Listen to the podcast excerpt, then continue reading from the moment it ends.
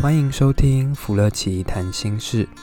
这个节目是由芙乐奇心理咨商所创立，在这里你会听到咨商所的心理师们一起分享咨商过程中的所见所闻，也聊一聊心理学的专业知识与概念。让我们一起跟着心理师走进心理学有趣而丰富的世界吧。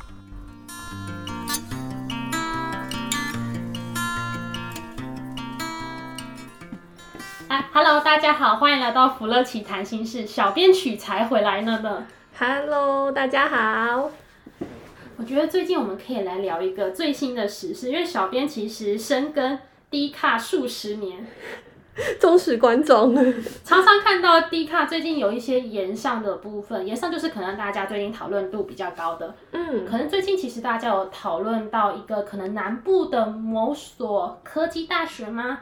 或者是某所高中高职有出现，又出应该说又出现了一些可能我们会比较担心的状况，就是它其实是一个图图片或以及一个动态图，然后呢，他就看到有一个人，其实我没有看得很清楚他到底是男生还是女生，就是有一群人外面围了一群，然后有一个人蹲那个躲在最里面，然后围住了，对，然后大家好像开始出现了肢体的冲突，哦甚至到最后可能结尾的部分好像看到。那一群人中的某一个，算是头头嘛，就把那个可能被打的人，再把他的头往墙壁上那样子冲撞，对，OK，哇，感觉是一个有点暴力的情景吗？对啊，可是感觉我有时候我当时第一次看到会觉得有点不可置信，它居然又发生了，不是那个某某校园反霸凌运动已经实行很久了？每个学校都有那种。反霸凌周这种议题，对对对，然后居然还会发生，嗯、而且还是肢体类别的。啊，OK，就等于说，其实就是就像你讲，在那个影片里面可以看到人家讲的 key 卡挡 Q 的这种画面，啊、嗯，而且它不是玩笑哦，因为感觉起来没有很轻松，嗯，那个人被打人，他其实已经头抱双手抱头了，其实已经不算是一个好玩的游戏了，嗯嗯，就是他已经其实是那种整个身体都是很不舒服的感觉，对，而且好像防卫着什么，防卫着其他人在打自己嘛，就觉得、嗯、哇塞。因为真的很少，已经有很少看到，比较少听到肢体暴力的这个部分，肢体霸凌的部分产生。嗯嗯嗯，所以其实其实我们虽然说会听到一些霸凌的事件，好像现在想说肢体的这种动手动脚，应该已经已经销声匿迹了吧？因为大家其实有一阵子学校常常一直在宣导说不可以肢体霸凌，霸凌周、霸凌月。嗯嗯嗯，这其实好像。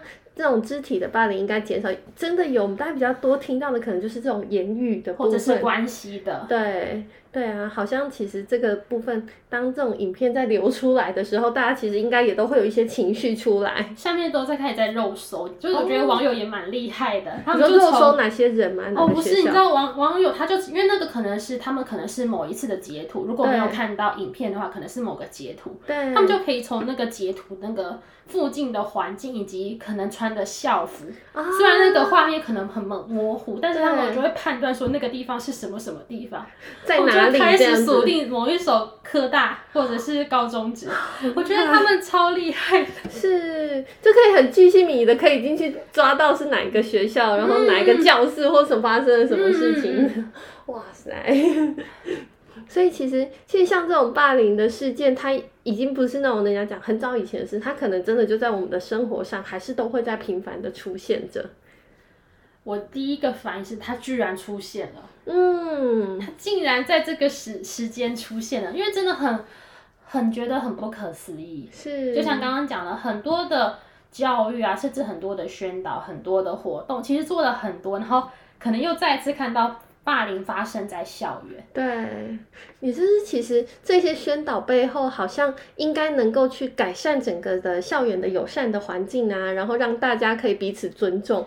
可是其实好像这样的事件无可厚非的，还是在生活上持续的在发生着这样子。嗯嗯嗯，而且其实很震撼的是，因为我看到的可能是截图，不确定那个截图有有没有被发下架。对，就是那个截图就是。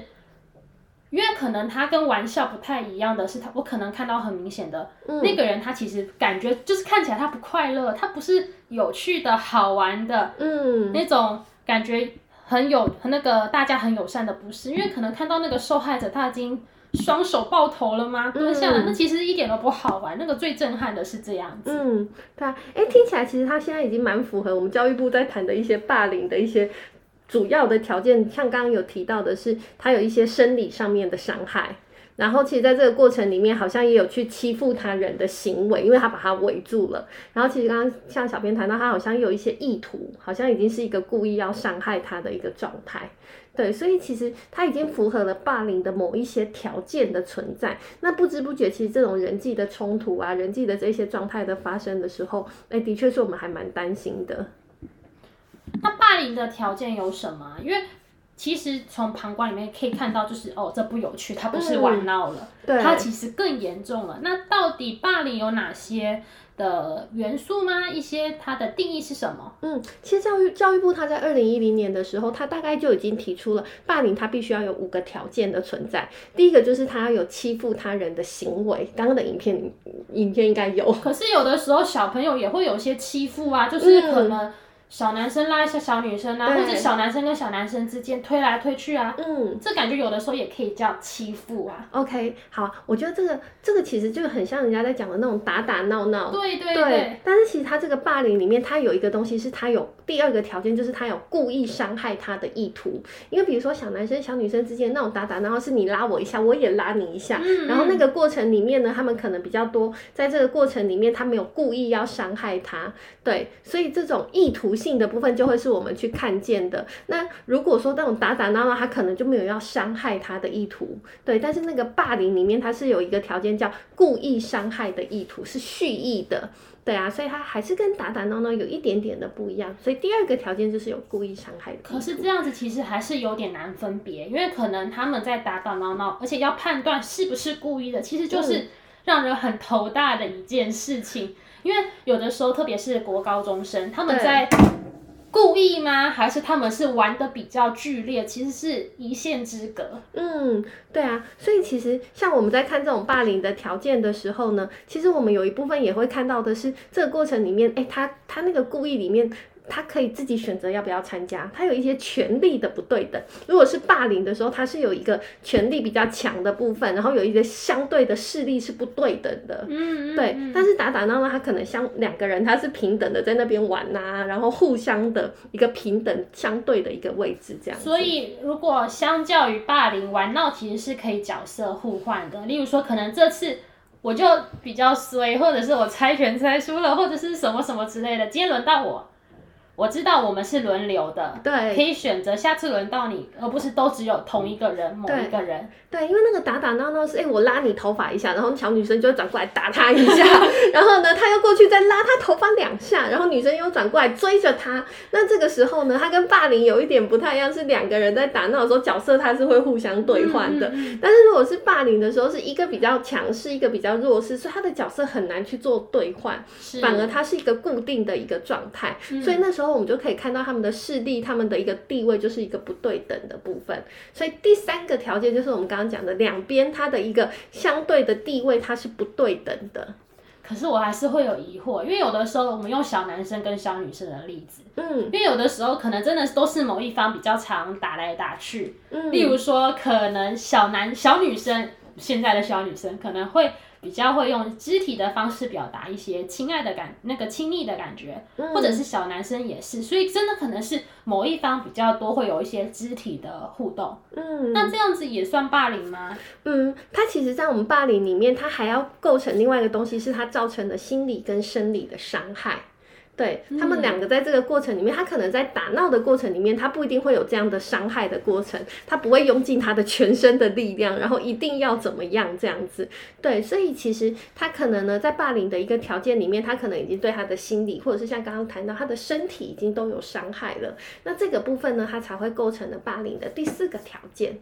那真的要很小心，因为这样听起来，其实有的时候真的跟玩的比较过火，其实蛮像的。嗯，因为有的时候可能看那些小国小的小朋友啊、小弟弟、小妹妹啊，他们有时候真的玩，他们也不知道轻重，然后一然后一一个某个动作下去，就真的可能某一方就哇哇大叫，那个动作又很大，有没有？就让人家开始觉得很受痛。所以其实他要霸凌，他真的要完成完全成立的话，其实校园里面也会成为成立一个叫霸凌的阴影小组，对，他们也会针对所有的过程去做一些讨论。那讨论之后呢，他才会认定他是不是霸凌的行为。因为的确，就像我们讲的，有的时候小朋友那个打打闹闹的时候，他们可能呢也搞不清楚，或者是也不理解他整个的状态，所以他要成立成一个完全叫霸凌的条件，他还必须经经过学校的一个霸凌阴影小组的讨论，他才能够正式的成立这样子。嗯嗯嗯嗯，对啊，所以其实其实我觉得像刚刚在谈的，也许我们在外面的人会看到这个影片，然后看来是看到这个过程里面，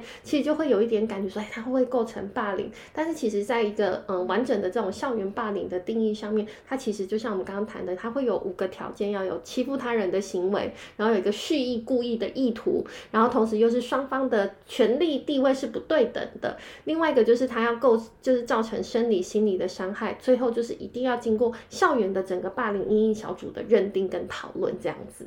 嗯嗯嗯。所以这样听起来，可能霸凌没有办法单靠一张照片。嗯，或者是一个描述，一个叙述，就直接说哦，你是被霸凌，或是哦，你霸凌别人。其实要看前因后果的，对，要看过程中发生的事情，所以其实是要经过一段时间的观察，而不是只看某一次事件或是某一个文字或图片。嗯，对啊，而且其实就像我们刚刚在谈的，像这种霸凌的一个状态存在的时候，其实对于对于蛮多人来说，它是一个长远的影响，诶。对啊，因为其实像我自己在智商的一些个案的身上啊，其实我们自己就会发现有一些小朋友，他可能已经到了长大了，已经到了大学了，或者他出社会了，他曾经的这些霸凌的事件对他来说都是一个很受伤的历程。这个其实，在结案的过程中，实务的经验里其实蛮常看到的。嗯，可能他经过霸凌事件，他学会了一个技能，就是大家都好，就是讨好其他人。嗯，因为讨好了就不会被打了嘛。对，因为其实，在那个过程里面，他其实就会发现自己好像都是被群体所排挤的那一个，嗯、或者是他在群体里面，他可能就会有落单啊这样子的状况。对啊，尤其是到后来，其实他的自我是非常低落的，他就会开始觉得，哎，我是不是哪里都不好？我是不是什么都不好？所以很容易到后来，他们就会有否定自己的一个状态，这样子。嗯，嗯，嗯，对啊，所以其实我们在校园的一个霸凌事件的一个处理上面的话，有的时候，嗯，可能会针对被霸凌的人。要被处理，就是他那种自我的状态。对，那其实霸凌的人也要处理。怎么说？因为其实霸凌的人，你就会发现呢、啊，哎，他发现别人不如他的意图的时候，或者是他不跟他同一群的时候，他就会去欺负别人。对，所以他有的时候，他是不是有自己的一个情绪的问题？嗯，或者是他其实能不能学会尊重别人？或是他能不能学会合作，而不是用这种嗯不如我的意，我就去跟他冲突，我就去打他这种人际冲突的一个应应方式。可是还有听到一些说法，或者是其实实务过程中也有发现，就是有的时候我们在跟。霸凌其他人就是霸凌者谈话，就是霸凌，不论是智商啊，还是关心他怎样，为什么会这样做？其实倒反而会听到一件很特别的事，哎，因为他可能之前也真的是被霸凌的、嗯、啊。OK，嗯，就是他从受害者转换成加害者，从受害者他变成了。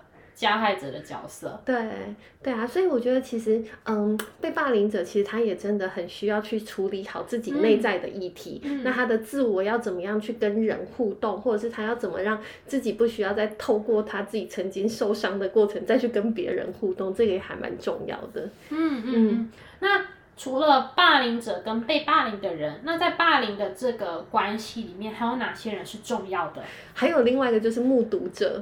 对，就是在旁边看的人。可是目睹者有什么重要？他不就是在旁边看？他又不是在，他又不是打人，也不是被打的。对，可是其实我们在看这个目睹者的时候，就是变成是，哎，会去看到的是他怎么没有站出来去救人？嗯，他怎么没有站出来去保护这个受伤的人？所以其实，嗯，我们也要协助这种目睹者，让他知道的是，其实这个过程里面呢，他也必须要能够站出来，或者是呢，他必须要能够去说，去比如说跟老师。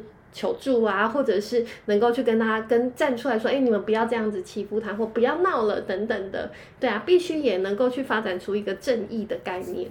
这其实真的不容易耶，因为一个在一个班上里面，其实大部分霸凌的那个人都是班上比较有有身份地位的那个头头。对啊，所以他其实是非常不容易的，反而他必须要能够去说出一些话来。嗯嗯。对啊，但是其实如果如果这些目睹者，因为通常我们有时候看到的是被霸凌的一个，然后可能霸凌的只有三四个，可是其实一个班大概有二十五个人，另外二十个人，如果他们每个人都能说一点点话，或者是有人愿意去求助，会不会开始让这个班级的氛围又开始不一样了？